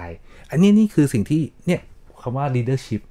สิ่งที่คุณต้องเข้าใจคือคุณเข้าใจลูกค้า คุณเข้าใจสินค้าบริการว่าจะต่อยอดอะไรสุดท้ายเนี่ย คุณก็ต้องกลับมาที่ operation ครับว่าคุณจะปรับเปลี่ยนทางด้าน operation เนี่ยให้มีประสิทธิภาพหนึ่งประสิทธิภาพ 2 ในเรื่องของ cost structure เนี่ย และสุดท้าย cost structure คือมีต้นทุนที่แข่งขันกับเจ้าอื่นได้นะ วันนี้คุณบอกว่า ฉันโอ้โหฉันไม่รู้จะถูกยังไงแล้วเนี่ยนี่พยายามลีนที่สุดแล้วนะอืม แต่ถ้าคุณบอกว่าคุณลีนไม่พอไง เพราะว่าคนคนอื่นคู่แข่งเขาลีนอื่กว่ามากๆคนอื่นหรือคนที่อยู่นอกอุตสาหกรรมและนำเสนอสินค้าบริการทดแทนของคุณได้เนี่ยเขาไปไหนถึงไหนแล้ว เพราะเขาใช้เรื่องของดิจิตอลพอเกิดดิจิตอลมันทำให้เกิดเรื่องของคำว่า platform business ขึ้นมา แปลว่าอะไรแปลว่า วันเนี้ยแต่ก่อนเราบอกว่า ไอ้เรื่องของ economy of scale ใช่ไหมครับเราผลิตเยอะๆยิ่ง scale เยอะยิ่งต้นทุนยิ่งถูก ต้นทุนยิ่งถูก อันเนี้ยคุณมองฝั่ง cost ไงอืมแต่พอเป็นมีดิจิตอลเข้ามาเนี่ย ต้นทุนต่อหน่วยเนี่ยเขาไม่ได้วัดแค่ต้นทุนในเรื่องของการผลิตนะเขาวัดต้นทุนต่อหน่วยในฝั่งของการขายหรือผู้บริโภคด้วย คุณเข้าถึงลูกค้าได้เยอะมากขึ้นยิ่งเยอะต้นทุนได้ถูกเออเออกับอีกฝั่งหนึ่งคือเรื่องของคอสเนี่ยคอสคือถ้าคุณมีดิจิตอลครับคุณก็จะบริหารจัดการเนี่ยได้ได้ scalable มากยิ่งขึ้น ดังนั้นเนี่ยต้นทุนไม่ได้แปลว่า เงินอย่างเดียวอืมมันคือเรื่องของวิเอ่อบริหารการบริหารจัดการการสร้างระบบนิเวศทางธุรกิจของคน แล้วก็รูปแบบ business model ของคุณด้วยครับนะครับ แล้วก็สิ่งที่ทางผู้บริหารทั่วโลกให้ความสำคัญเนี่ยว่ามีความเสี่ยงอะไรบ้าง อย่างแรกเลยฮะคือการการที่คนตกงานอืมเพราะว่าวันนี้อย่างที่บอกคือถ้าคุณทำทำงานแบบเดิมก่อนที่โควิดมาเนี่ย ถ้าคุณโชคดีอยู่ในธุรกิจที่มันขาขึ้นมีโควิดมายิ่งขายดี อันเนี้ยไม่เป็นไร แต่ถ้าบอกว่าวันเนี้ยคุณอยู่ในธุรกิจที่เช่นท่องเที่ยวแล้วกัน ครับ วันเนี้ยผมถามผมถามคุณฟิลสดๆเลยนะอืมคุณว่าท่องเที่ยวเนี่ย เป็นโอกาสหรือวิกฤตสำหรับ post post pandemic ฟิลว่าถ้าพสต์เนี่ยมันจะเริ่มเข้าสู่โอกาสแล้วนะ มันจะเข้าสู่โอกาสแต่ฟิลฟิลฟิลมี background ท่องเที่ยวครับฟิลโตมาทำทำงานทางสายท่องเที่ยวตลอดที่บ้านมีโรงแรมครับ ก็จะ แต่ว่าช่วงที่ผ่านมาเนี่ยวิกฤตวิกฤตสุดใช่ๆเลย แต่หลังจากเนี่ยมันจะเริ่มโอกาสที่ดีแล้ว ผมก็เลยบอกว่าวันเนี้ยคุณต้องมองให้ขาดนะ วันเนี้ยเรารอวัคซีนใช่ไหมอืมสิ่งที่เกิดขึ้นคืออะไรคนเนี่ยอั้นสุดคนจะเที่ยวเที่ยวแบบๆก็วันนี้พี่ไปปากช่องมาพี่ก็รู้แล้วแหละเที่ยวแบบเที่ยวแบบโหไม่บรรยังบรรยังแต่สิ่งที่เขาจะเที่ยวคือเขาจะเที่ยวแบบ p r i v a t มากขึ้น ดังนั้นกลับมาคือคุณก็ต้องเตรียมความพร้อมแล้วว่าถ้าหนึ่งถ้าเปิดได้เมื่อไหร่ครับใช่ไหมครับเขาจะมีเรื่องของ health passport อืม health passport คืออะไร ถ้านักท่องเที่ยวจะมาคุณต้องฉีดวัคซีนก่อนนะอืมคุณมีวัคซีนแล้วแน่ฉีดวัคซีนแล้วนะสองคือคุณพอฉีดเสร็จปุ๊บคุณจะมาเนี่ยคุณต้องจำกัด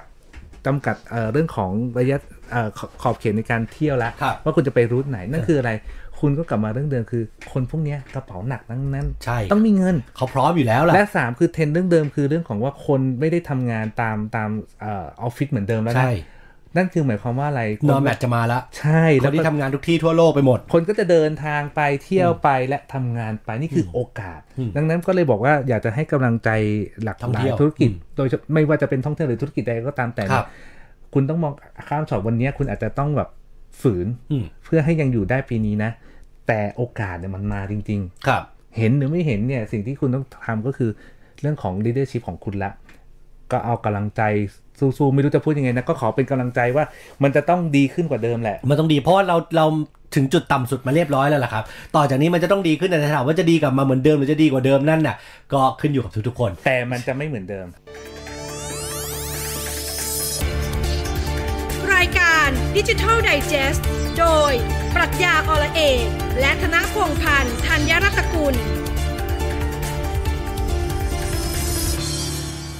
คือเรื่องที่จะพูดเนี้ยคือไม่ได้เป็นเรื่องใหม่ครับแต่ว่าอยากจะพูดถึงว่าหลายคนก็จะมาถามว่าเฮ้ยธุรกิจที่ประสบความสำเร็จในยุคนี้จะต้องเป็นดิจิตอลใช่ไหมจะทำดิจิตอลยังไง ต้องแทนเก่งเรื่องเทคโนโลยี ต้องมีกลยุทธ์ด้านดิจิตอลบาบาบาเรื่องเทคโนโลยีเนี่ยบอกว่าใช่ แต่ผมก็จะมากับว่า แต่ไม่ไม่ใช่ทั้งหมดนะ ไม่ใช่ทั้งหมดใช่แต่ไม่ใช่ทั้งหมด เพราะว่าเบื้องหลังของหลาย ๆ ธุรกิจไม่ว่าจะเป็นโดยเฉพาะ Google นะ เพราะว่า Google เนี่ยทำเรื่องนี้มา 10 กว่าปีแล้วครับ เบื้องหลังเนี่ยในเรื่องของการที่เขาประสบความสำเร็จเนี่ยไม่ได้มีแค่เรื่องของทักษะอืมไม่ได้เรื่องของเทคโนโลยีอย่างเดียว ไม่ใช่เป็นแค่เรื่องนวัตกรรมอย่างเดียวแต่เขาให้พนักงานของเขาเนี่ยฝึกเจริญสติ เจริญสติคือเจริญ meditation ใช่เขาใช้คำว่า mindfulness อ๋อ mindfulness เลยเหรอ mindfulness คือฝึกสติเนี่ยแหละ คือเบื้องหลังเบื้องหลังของของความสำเร็จของหลาย ๆ หลาย ๆ ที่ Google เนี่ยเริ่มใช้ตั้งแต่ปี 2550 นะ โอ้โหแล้วคนที่นำไปใช้เนี่ยนะครับ คนที่เอาไปใช้เนี่ยชื่อว่าชาร์ตหมิงตันนะครับครับ เป็นวิศวกรอันดับที่ร้อยเจ็ดพนักงานอันดับที่ร้อยเจ็ดของ Google เป็นคนสิงคโปร์ครับ คืออย่างนี้มันเป็นมันเป็นเขาบอกว่าเขาเห็นเนี่ยหลาย ๆ ที่หลาย ๆ องค์กรที่เจอคือพนักงานมีความเครียด มีความกดดันครับใช่ไหมฮะด้วยไม่ไม่ว่าภาวะการทำงานหรือภาวะการใช้ชีวิตเนี่ยเขาบอกว่าเฮ้ยแล้วภาวะแบบเนี้ยมันไม่ได้ทำอะไรให้มันดีขึ้นเลยนะกลับกลายเป็นว่า ผลลัพธ์ของการทำงานหรือ performance ของพนักงานก็ยิ่งแย่ลงอีก อ๋อ ยิ่งเครียดยิ่งเครียดก็ยิ่งวนใช่เข้า loop เดิมคือเข้า loop เดิมแล้วถ้าไปดูตะวันตกเนี่ย คือเราก็บอกว่าวันนี้เราเห็นทั้งอเมริกาทั้งยุโรปเนี่ยหลาย ๆ ที่เนี่ยเขาจะใช้เขาเขาอาจจะใช้หลาย ๆคำนะ แต่มันก็กลับมาเรื่องเดิมคือการทำสติหรือการทำสมาธิจ้ะคือ mindfulness นั่นเองครับนะครับทีนี้เนี่ยถามว่า เขาทำยังไงเขาเขาทำอะไรทำทำยังไงเนี่ยเดี๋ยวบอกท้ายครัแน่บๆแต่ทำแล้วได้อะไรก่อนเออเออเออเขาบอกว่าทำแล้วเนี่ยอ้าวลดเครียดสิไม่เครียดเออใช่นะครับ แต่ต้องทำให้ถูกนะไม่ใช่บางคนไม่เจริญสติแล้วอาจจะเครียดกว่าเดิมใช่ใช่บางคนใช่แต่บอกว่าทำไปแล้วเนี่ยเขาใช้โปรแกรมนี้คุณคุณเรียกว่าคุณหมิงแล้วกันนะฮะบอกว่าคุณเนี้ยเขาใช้เนี่ยโปรแกรมที่ชื่อว่า search inside yourself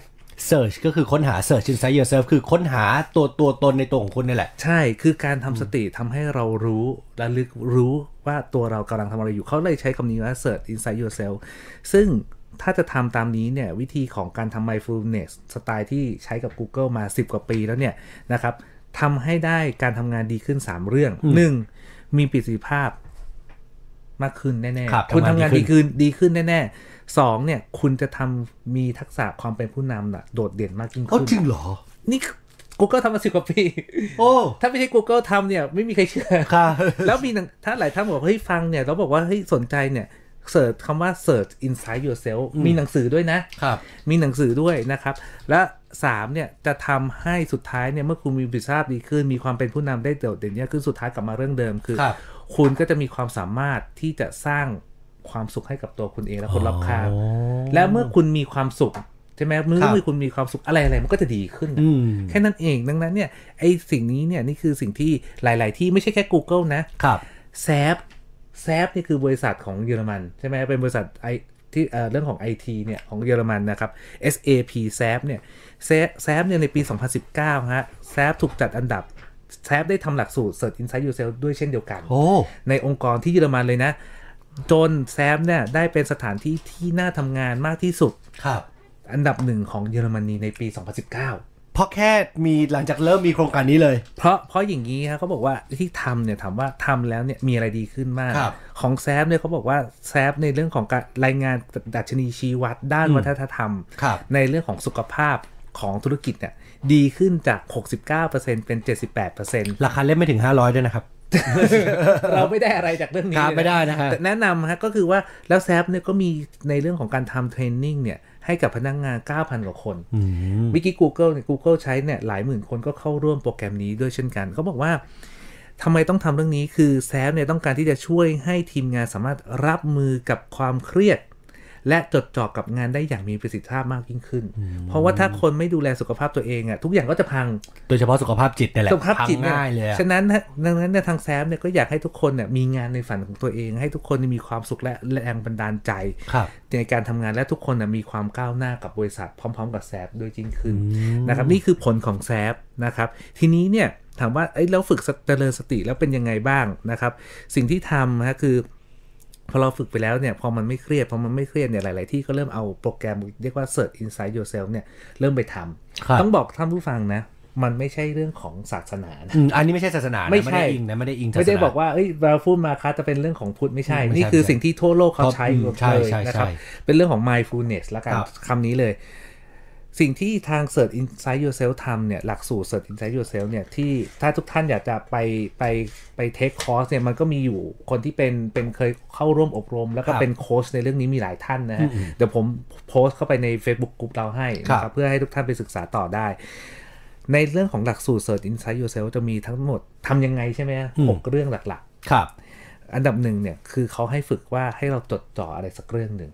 ก็โฟกัสที่สิ่งใดสิ่งหนึ่ง โฟกัส ใช่ นี่เป็นพื้นฐานเลยบอกว่าวันนี้สิ่งที่เราบอกว่าแม้เรามีความรู้มากมาย เรารู้เยอะไปหมดเลย แต่สิ่งที่เกิดขึ้นคืออะไรนะเราเอาใจเราหรือสติเราไปอยู่ข้างนอกหมดเลยไปอยู่ข้างนอกหมดไม่เลยอยู่กับตัว แต่ไอสิ่งแค่ข้างหน้าอันนี้เหมือนสไตล์สมาธิบ้านเราเลยถูกอ่าคือเป็นเป็นเรื่องปกติคือเรื่องของ concentrate เนี่ยครับภาษาภาษาอังกฤษเขาใช้ concentrate ใช่ไหมครับบอกว่าวันยกตัวอย่างนะ วันนี้คุณกับวันนี้ตอนตอนนี้ตอนเย็นแล้วคุณกำลังไปทานข้าวกับเอ่อ ครอบครัวหรือแฟนหรือคนคนที่คนใกล้ชิดตอนเย็นใช่ไหมสิ่งที่เกิดขึ้นคืออะไร ทุกคนดูมือถือ เออ ไม่ได้สนใจในสิ่งที่อยู่ณปัจจุบัน แล้วคุณมีความสุขเหรออืมใช่ไหมก็จรินี่งเอะนี่คือคือก็จริแทงนนะวางวางเสร็จแล้วถ้าคุณลองตรวจสอบกับสิ่งที่คุณเนี่ยคุณทานข้าว คุณอยู่คนเดียวคุณทานข้าวคนเดียวแล้วคุณรู้สึกว่าเฮ้ยอาหารเป็นยังไงอาหารคุณก็เริ่มมีความสุขมากยิ่งอุขึ้ตนส่าห์จ่ายค่าอาหารตั้งแพงเนอะใช่หรือว่าอุตส่าห์วันเนี้ยวันอาทิตย์เนี่ยแทนที่นานๆจะได้มีโอกาสอยู่กับครอบครัวอยู่กับคนใกล้ชิดใช่ไหมนี่คือสิ่งที่เฮ้ยวางทุกคนวางครับมือถือเออมือถือปิดทีวี ปิด device ครับแล้วลองจดใจสนสนใจ emphasize กับเรื่องเดิมอะเออเออกับสิ่งที่อยู่ใกล้ ๆ ตัวบ้างนะครับนี่คือเรื่องแรกอ่านะครับแบบเนี้ยจะทำให้พอเรามีสติเนี่ยหรือเราโฟกัสหรือเรามี concentrate แล้วเนี่ยจะทำให้เราเนี่ยเริ่มรู้ว่าควรจะตัดสินใจอะไรบ้างอืมในแต่ละเรื่องในแต่ละวันได้ดียิ่งขึ้น ถ้าไปดู CEO ระดับโลกเนี่ย คนที่ประสบความสำเร็จเขาไปทำ research นะครับเขาบอกว่า CEO หลาย ๆ ท่านเนี่ยจะเริ่มทำงานกันตั้งแต่ตีสี่ตีห้าเพราะเป็นช่วงที่เขาพีคที่สุดพอเช้าเนี่ยพอมาปุ๊บเขาจะโฟกัสสองเนี่ยทำไมเขาทำตอนเช้า เพราะจะไม่มีใครมาวุ่นวายใช่ไม่มีไม่มีอะไรที่มันเข้ามารบกวน ไม่มีอะไรมารบกวนนะเขาก็สามารถ ตรวจจ่อกับเขาใช้คำว่า concentrate กับสิ่งที่เขาเนี่ยกำลังตัดสินใจทำหรือจะไม่ทำเพราะว่าการตัดสินใจที่ดีเนี่ยที่ฉลาดไม่ใช่ว่าคุณต้องทำอะไรบางอย่างนะไม่ทำอะไรบางอย่างเนี่ยอาจจะเป็นการตัดสินใจที่ฉลาดก็ได้อืมนะครับ นี่คือเรื่องแรกคือครับแบบเนี้ยแล้วก็จะทำให้คุณเนี่ยมีความคิดสร้างสรรค์อืมไองานวิจัยสมองสมองก็มีเยอะแยะนี่คืคอรับเรื่องที่หนึ่งเรื่องหนึ่งเรื่องที่สองคุณจะเข้าใจตัวเองมากยิ่งขึ้นอืมทำไมเราไม่มีความสุขทำไมต้องหงุดหงิดทำไมต้องมีไม่ชอบใช่ไหมฮะ คุณสนใจทุกเรื่องเลย แล้วสสภาพจิตใจของคุณก็เริ่มขุ่นมัว เออใช่ใช่ทำไมคนนู้นเขาเป็นแบบนั้นนะทำไมคนนู้นเขาเป็นแบบนี้ทำไมคนนู้นไปเที่ยวอีกแล้วอะแต่ไม่เคยถามเลยว่าแล้วทำไมกูเป็นแบบเอนี้อใช่ขอขออะไรทั้งใช่ใช่ใช่ใช่ใช่เฮ้ยทำไมเราเป็นแบบนี้ พอเราเริ่มเข้าใจตัวเองครับเราจะเริ่มรู้ว่าเฮ้ยทุกวันเนี้ยทุกทุกเวลาตอนเนี้ย เราควรจะให้ความสำคัญกับเรื่องอะไรมากที่สุดอ่าครับพอให้ความสำคัญเรื่องอะไรมากที่สุดก็กลับมาเรื่องเดิมคือ เราก็จะเริ่มปรับเปลี่ยนวิธีคิด ปรับเปลี่ยนวิธีความใส่ใจกับแต่ละเรื่องทำให้เราเนี่ยเริ่มมีความสุขกับตัวเองมากขึ้นครับเพราะรู้ว่าตัวเองไม่ชอบอะไรก็ไม่ต้องไปเสพสื่ออมใช่ไหมคุณไม่ชอบอะไรคุณก็ไม่ต้องเสพ คุณไม่ต้องอะไรคุณก็ไม่ต้องตาก็ไม่ต้องไปดูหูก็ไม่ต้องฟังใช่ไหมสิ่งที่เราจะพูดคือพูดแต่สิ่งดีๆ มันก็จะทำอะไรเข้าตัวดี นี่คืออีกเรื่องหนึ่งคือเข้าใจตัวเองมากขึ้นสาม ฝึกสติเข้าใจตัวเองส่วนส่วนที่สามนะคือ คุณก็จะจัดการกับอารมณ์ได้ดียิ่งขึ้นอืมมาโฟกัสที่อารมณ์ตัวเองมาดูว่าตัวเองรู้ทันอารมณ์ตัวเอง เพราะว่าหลายที่บอกว่าเขาไม่ต้องการคนฉลาดหรือคนเก่งสักเท่าไหร่นะครับเขาต้องการคนที่มีความฉลาดทางอารมอืณ์ม EQ นี่คือสิ่งที่บอกว่าวันเนี้ยไอ้เรื่องเนี้ยมันสอนกันไม่ได้นะครับแล้วพอพอดีผมมีลูกเล็กไงเขาบอกความฉลาดความอารมณ์เนี่ยมันมาตั้งแต่วัยเด็กของคนเลยว่า วันเนี้ยสิ่งที่ต้องทำก็คือว่าเราทำยังไงให้เราควบคุม manner คือพฤติกรรมของเราได้ เช่น ถ้าเราหิวใช่ไหมเรารอได้อืมเช่นถ้าต่อคิวง่ายๆ ต่อคิวเนี่ยคุณรอได้หรือเปล่า ถ้าคุณรอไม่ได้ทำยังไง คุณก็ไม่ต้องต่อคุณก็ไปที่อื่นก็สิต้องก็ต้องยอมสละ choice นี้แล้วก็ไปอีกที่หนึ่งแทนนี่คือกลับไปเรื่องเดิมคือ แล้วเวลาเราทำงานกับเพื่อนร่วมงานทั้งในออฟฟิศทั้ง partner ทั้ง vendor ข้างนอกออฟฟิศเนี่ยทั้งทุก stakeholder เนี่ยความฉลาดเป็นทางอารมณ์เนี่ยก็จะทำให้เราสามารถเอ่อติดต่อประสานงานเจรจาต่อรองได้ดียิ่งขึ้นนะคครัรับบนี่คือเรื่องที่สามเรื่องที่สี่ฮะ เมื่อเราเข้าใจตัวเองแล้วจัดการอารมณ์ตัวเองแล้ว เราก็จะเริ่มเข้าใจความรู้สึกของคนอื่นมากขึ้น empathy empathize ส่วนมากขึ้นใช่ ก็กลับมาเรื่องใจเขาใจเราใจเราใจเขาก็กลับมาเรื่องคือเมื่อคุณเข้าใจคนอื่นมากยิ่งขึ้นเนี่ย ผลลัพธ์จะเกิดอะไรขึ้นคือ เราจะฟัง แต่อันเนี้ยคนชอบคิดผิดนะ ชอบคิดว่าใจเขาใจเราบางทีคือเอาใจเราไปใส่ใจเขานะ ไม่ใช่ แต่คนชอบเป็นอย่างนี้จริง ๆ คือ มันจะมีโขดฝรั่งว่าอะไรนะ คือแบบว่าพุทเอ่อ put on somebody shoes อะแต่มันจะกลับกลายเป็นว่าเราอะดันไป force shoe เราให้คนอื่นใส่คือไปคิดแทนนะต้องต้องแยกตรงนี้ให้ออกนะถูกเอาตัวตัวอย่างง่ายๆฮะเช่น เช่นบอกว่าคุณคุณฟิลชอบชอบทานเผ็ดไหมชอบครับชอบทานเผ็ดบางคนไม่ชอบอะอืมแล้วแล้วแล้วมันผิดอะไรใช่ไหมอืมมันใช่ก็เป็นใช่ความใช่ชอบของแต่ละคนแต่ใช่ไม่เหมือนกันแต่สิ่งที่บอกว่า พอเราเข้าใจกันมากขึ้น เช่นบอกว่าวันเนี้ยเวลาเราคุยกับเพื่อนร่วมงานคนคุยกับคนในบ้านเนี่ย คุณคุย แต่คุณได้ฟังเขาไหมอืมใช่ไหมเรามักจะพูดใช่ไหมแต่สิ่งที่เกิดขึ้นคือเขาบอกว่าให้ความสำคัญในเรื่องของการรับฟังกันและกันมากครับขึ้นฟังคำพูดของเขาอาจจะไม่ได้สื่อ A นะแต่เขาอาจจะความหมาย B แต่เขาไม่ได้พูดออกมาเท่านั้นเองนี่คือฟังและใส่ใจเข้าไป เราก็พอเราเข้าใจคนอื่น เราก็จะรู้ว่าเอ้ยทำไมเขาทำแบบนี้นะชีวิตเราก็จะมีความสุขมากยิ่งขึ้น เข้าใจตัวเองเข้าใจคนอื่นต่อมาฮะมันก็จะทำให้เราเมื่อเราเริ่มมีสติ สติคือเรื่องของการ concentrate คือโฟกัสละ กลับมาพอเราเริ่มนิ่งเอาจัดการอารมณ์ตัวเองเข้าใจตัวเองเข้าใจคนอื่นมากขึ้น เราก็จะเริ่มกลับมาทบทวนแล้วว่าอะไรมีความหมายกับชีวิต มันก็กลับมาเรื่องของการสร้าง passion ของตัวเองไงเฮ้ยวันนี้เนี่ยสิ่งที่เราบอกว่างานของเราเราชอบจริงหรือเปล่าครับเอาง่ายๆนะผมกับคุณฟิลมาทุกวันอาทิตย์สี่โมงเย็นเนี่ยถ้าโอ้ยมันลำบากนะใช่ไหมถ้าไม่คือ passion มันก็ต้องมีใช่ถ้าถ้าไม่ happy อะไม่ทำหรอก ใช่เออดังนั้นเนี่ยสิ่งที่ต้องคิดคือเฮ้ยเราต้องหาแรงบันดาลใจ แต่ความแรงบันดาลใจมันไม่ได้บอกว่าฉันต้องวิ่งไปหามันนะ แต่มันเกิดจากการที่เราเข้าใจตัวเราเอง ว่าเราชอบอะไรเราเราเราถนัดเรื่องอะไรใช่ใช่ไหมบางอย่างไม่ถนัดแต่ความทักษะมันฝึกกันได้ไงครับแต่ความความชอบหรือสิ่งที่เราต้องการมีเป็นแรงบันดาลใจในการขับเคลื่อนชีวิตเราเองเนี่ยอื มมันต้องใช้เวลานะไม่ใช่บอกว่าจะประสบความสำเร็จในเดวันใช่ไหมนี่คือสิ่งที่บอกว่าพอเราเข้าใจตัวเองมากยิ่งขึ้น เรารับฟังคนอื่นมากยิ่งขึ้น ก็จะครัทำบให้เราเกิดแรงบันดาลใจในการใช้ชีวิตมากยิ่งขึ้น ความสุขก็จะตามมานี่สุดท้ายเนี่ยก็ข้คืออหกข้อหกคุณก็จะสื่อสารได้ดียิ่งขึ้นครับ การสื่อสารที่ดีคือทักษะที่สำคัญของการที่คุณจะมีภาวะความเป็นผู้นำอืมเอาง่ายๆผู้นำผู้นำเนี่ยอาจยกตัวอย่างโจไบเดนสิ่งที่พอพอโจไบเดนขึ้นมาได้คืออะไรฮะ พูดใช่ไหมครับ พูดสื่อสารได้ดีอืมพอสื่อสารได้ดีทุกอย่างมันชัดนี่คือความเป็นผู้นำผู้นำที่ไหนพูดไม่ดีทำไมต้องฟือไม่อยากอ้างอิงเพราะมันมีผู้นำเยอะมาก ผู้นำที่ดีแล้วกันผู้นำที่ดีเนี่ยใช่จะมีใช่การสื่อสารที่ดีใช่และการสื่อสารที่ดีเนี่ยก็จะทำให้ทุกคนเนี่ยมีการมีการสนับสนุนและเห็นดิเรกชันที่ตรงกันเออนะครับนี่คือทักษะหลักๆ แล้วกันว่า ตัวเรื่องของ search inside yourself หรือการทำ mindfulness เนี่ยอ่าคือจะช่วยให้คุณเนี่ยมีความสุขกับชีวิตมากขึ้นเออและเป็นเบื้องหลังกลับมาเรื่องเดิมเกี่ยวข้องกับ Digital Digest ยังไง ก็คือเป็นเบื้องหลังความสำเร็จของหลาย ๆ บริษัทอืมยกตัวอย่างเช่น Google เป็นต้น ที่เขาจะไปไกลขนาดไหน เขาจะดิจิตอลขนาดไหน แต่สุดท้ายแล้วก็ยังกลับมาโฟกัสที่เนี่ยเรื่องของตัวภายในตัวตนการค้นหาความสุขการไปดูว่าจิตใจเราคืออะไร ให้สติอยู่ภายในอะใช่เจริญสติอะถามว่านอกนอกนอกจาก Google กับแซมมีอะไร Microsoft ก็ทำ Apple ก็เป็นทำว่า Facebook ก็ตอนนี้ทุกทุกคนทำหมด ทุกองค์กรทำกันหมดนะฮะ คืออย่างน้อยเนี่ยถามว่าเอ้ยแล้วทำยังไงเขาบอกว่าเวลาทำเนี่ย ไม่ต้องทำเยอะครับๆสิ่งที่ทางทาง Google แนะนำใน Search Insight Yourself คือทำมาวันละ2นาที เช่นคุณอยู่นั่งตื่นมาก่อนจะเริ่มทำงานคุณตั้งสติก่อนอืมคิด2นาทีว่าเฮ้ยวันนี้เราจะทำเรื่องอะไร เราก่อนที่เราเราจะเริ่มงานใช่ไหมนี่คือสิ่งที่เราจะเริ่มโฟกัสละ สิ่งที่เราพอเราเริ่มโฟกัสสิ่งที่มันจะเกิดขึ้นเลยคืออะไรรู้ไหมเราก็จะเริ่มไม่อ่านไลน์อืมแล้วก็จะไม่ต้องไปเสิร์ฟสื่อใช่ที่ที่ทำให้เราเสีทิ้ยงเวทุกลาอย่างหมดทิ้อะงไรทุกอที่ย่างมันหมดเป็น notification โยนทิ้งไปให้หมดก่อน ใช่ แล้วก็จัด priority ได้ก็กลับมาเรื่องเดิมคือหลายๆรีเสิร์ชถ้ามันหลักการมันถูกต้องมันจะชนกันหมดเลยเมื่อกี้เราก่อนหน้านี้ก่อนเบรกนี้เนี่ยเราพูดถึงว่าธุรกิจหลังหลังวิกฤตอืมใช่ไหมฮะ คืออาจจะปลายปีนี้หรือช่วงปีหน้าเนี่ยจะทำยังไงก็คุณอย่างก็คือ คุณต้อง priority อะอืม แต่คำถามว่าไอ้ความ priority ของแต่ละธุรกิจมันไม่เหมือนไม่เหมือกันนกันไม่เหมือนกัน แต่สิ่งที่คุณต้องทำคืออะไรคุณต้องเข้าใจตัวตัวตัวคุณเองก่อน ตัวคุณเองก่อนสองคือเข้าใจทีมงานเข้าใจพนักงานใช่ไหมฮะเข้าใจสเต็กโ o เดอร์พาร์ทเนอร์เข้าใจลูกค้าไอ้สิ่งที่กว่าจะความเข้าใจทั้งหมดเนี่ยมันขึ้นอยู่กับเรื่องของสติทั้งนั้นเลยนะครับที่จะ priority และความเป็นผู้นำของคน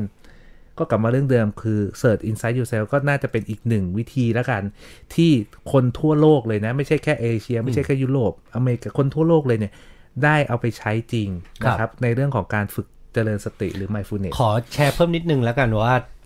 หลาย ๆ ท่านเนี่ย คือพอถึงเวลาเห็นแบบนี้อยากที่จะเอาแบบพระอาจารย์ท่านนู่นท่านนี้เข้ามา คือฟิลเข้าใจนะ เข้าใจความหวังดี แต่ว่าสาเหตุที่ที่หลาย ๆ ประเทศเขาไม่ใช้วิธีอย่างนี้กัน เพราะเมื่อไหร่ที่มีสิ่งที่เป็นความเชื่อหรือศาสนาเข้ามาเกี่ยวข้องด้วยแล้วเนี่ย มันจะทำให้คนที่ไม่เห็นด้วยเนี่ย หรือว่าคนที่เขาไม่อินเนี่ย มันจะหลุดออกมาจากวงนี้ได้ง่าย ถูกต้อง แล้วก็แล้วก็คนที่เขาเป็นต่างศาสนาต่างความเชื่อเนี่ย เขาก็จะไม่กล้าเข้ามาในวงอย่างนี้ได้ง่าย ดังนั้น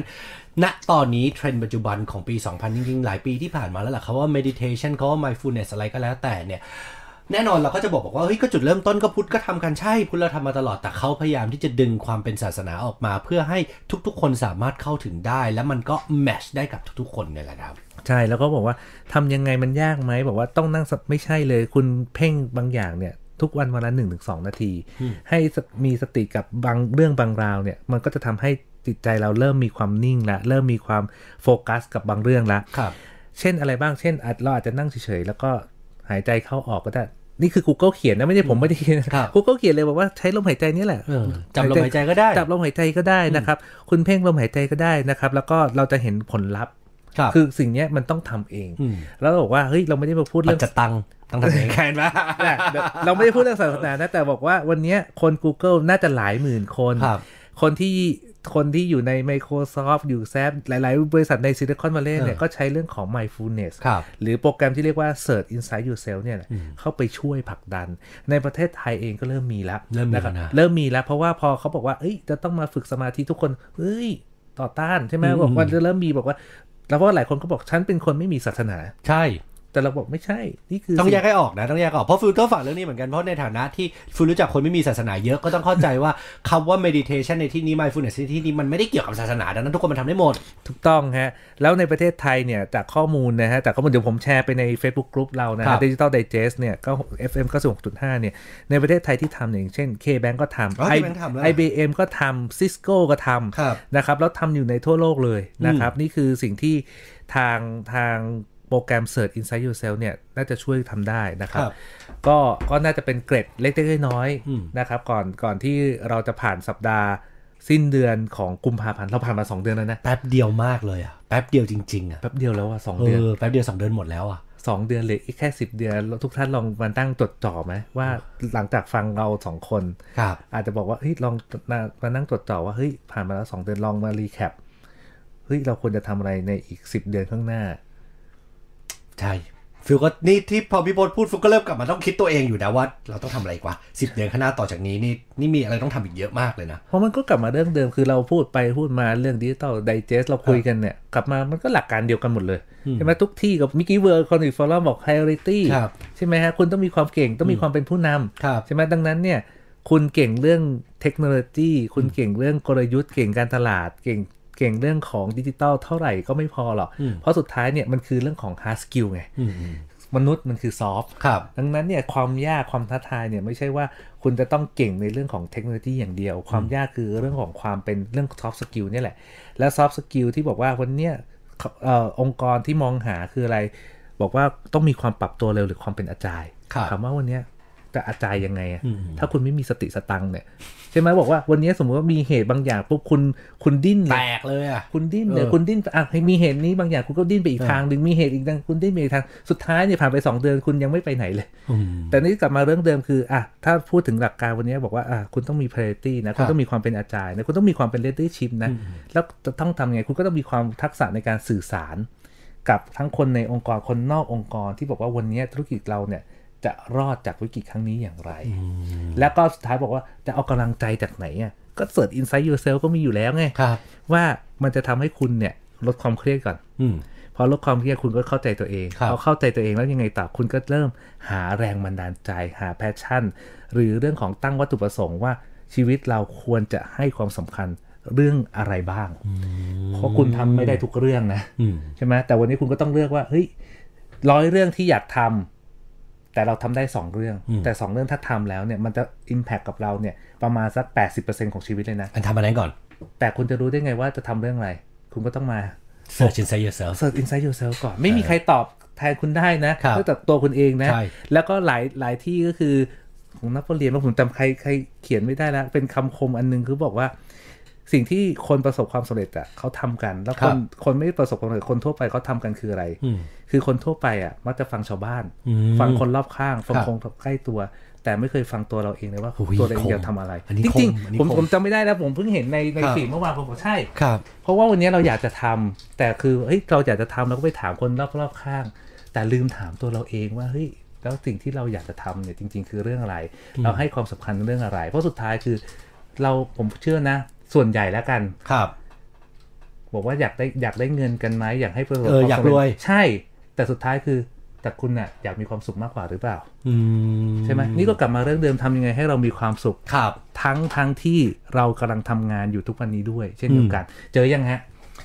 ยังไม่เจอครับ มีแจ็คคาแมนมีโซเครติสก็ไม่ใช่ the secret of change is to focus of your energy not on fighting the old but on building เดี๋ยวนี้ไม่ใช่โซเครติสหาอยู่แป๊บหนึ่งหาอยู่นะเออดังนั้นเนี่ยบอกว่าแล้วสามเคล็ดลับความสำเร็จเนี่ย เพราะว่าตอนแรกเนี่ยเขาบอกว่า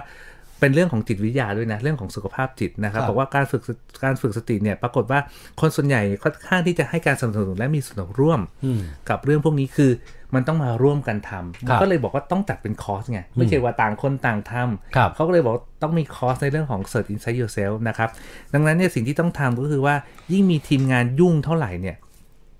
เมื่อทีมงานคุณยุ่ง จะลืมถอยกลับมาใช่ การฝึกสติก็ยิ่งจำเป็นยิ่งขึ้นอืมเท่านั้น เพราะว่าการที่ยุ่งคืออะไรคุณคุณไม่รู้แล้ว คุณจะ prioritize กับเรื่องอะไรบ้าง พี่พศเป็นบริษัทดิจิตอลขนาดนี้เวลาประชุมยึดมือถือไหม ไม่ฮะเราให้เกียรติกัน บอกว่าวันนี้คือการประชุมเราก็วาง